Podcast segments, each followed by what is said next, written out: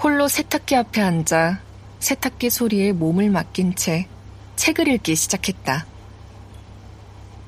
집에서 3시간 동안 붙잡고 있어도 눈에 들어오지 않던 단어와 문장이 30분 안에 해결되었다. 귀찮음과 짜증을 이케아 백에 넣어갔던 세탁방이 오히려 나의 안식처가 되었다. 마음 편히 자발적으로 산뜻하게 혼자만의 시간을 보낼 수 있는 곳을 찾던 내게 세탁방은 최적의 공간이었다.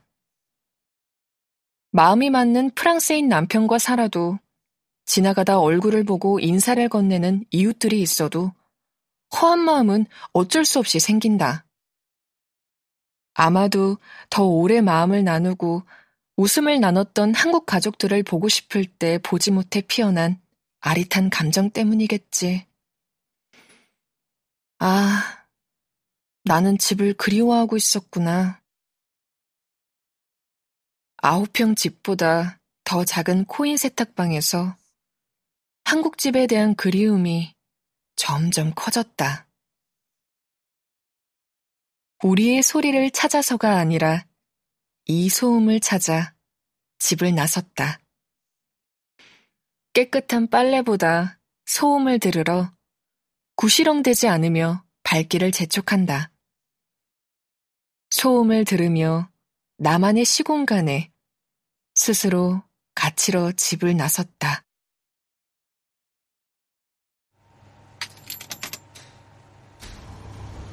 마지막 동전을 기계에 넣고 세탁기가 돌아가기 시작하면 소음 안으로 몸과 마음을 서서히 밀어넣는다. 일정한 기계음, 물소리, 커졌다가 작아졌다가, 덜컥 멈추다가 다시 흐르는 물소리. 클라이맥스는 탈수 시간.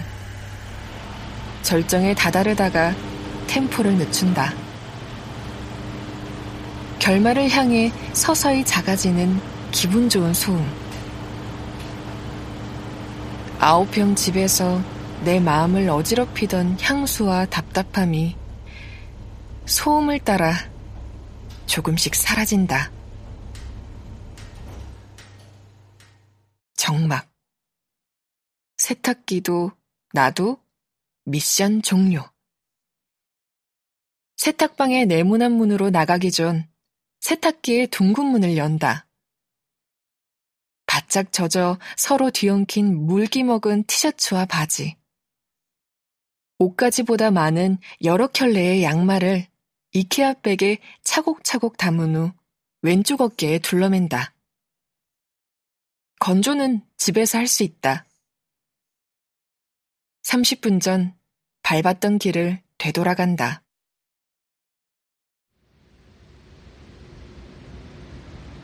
이제 다시 아홉 평 집으로, 일상으로 돌아갈 시간이다.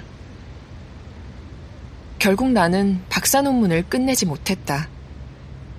코로나와 함께 박사 3년을 보내고 집, 도서관, 세탁방을 번갈아 가며 내 연구의 의의와 동기를 찾아보려 발버둥 쳤지만 결국 성공하지 못했다. 그래도 세탁방에서 다시 책을 읽는 즐거움을 되찾았다는 것에 만족한다. 내 마음의 향수도 여전히 남아있는데 세탁 30분으로 해갈될 향수가 아니었음을 또 한 번 깨달았다.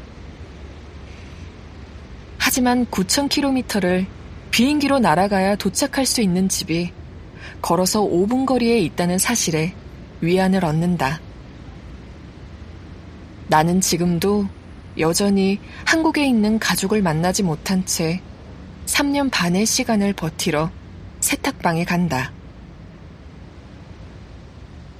빨랫바구니가 어서 빨리 찼으면 좋겠다. 오후 2시에 햇살을 받으며 세탁방 안에 머물러 있어야 하니 말이다. 청재킨 안주머니 속 가죽 지갑에서 동전이 짤랑거린다.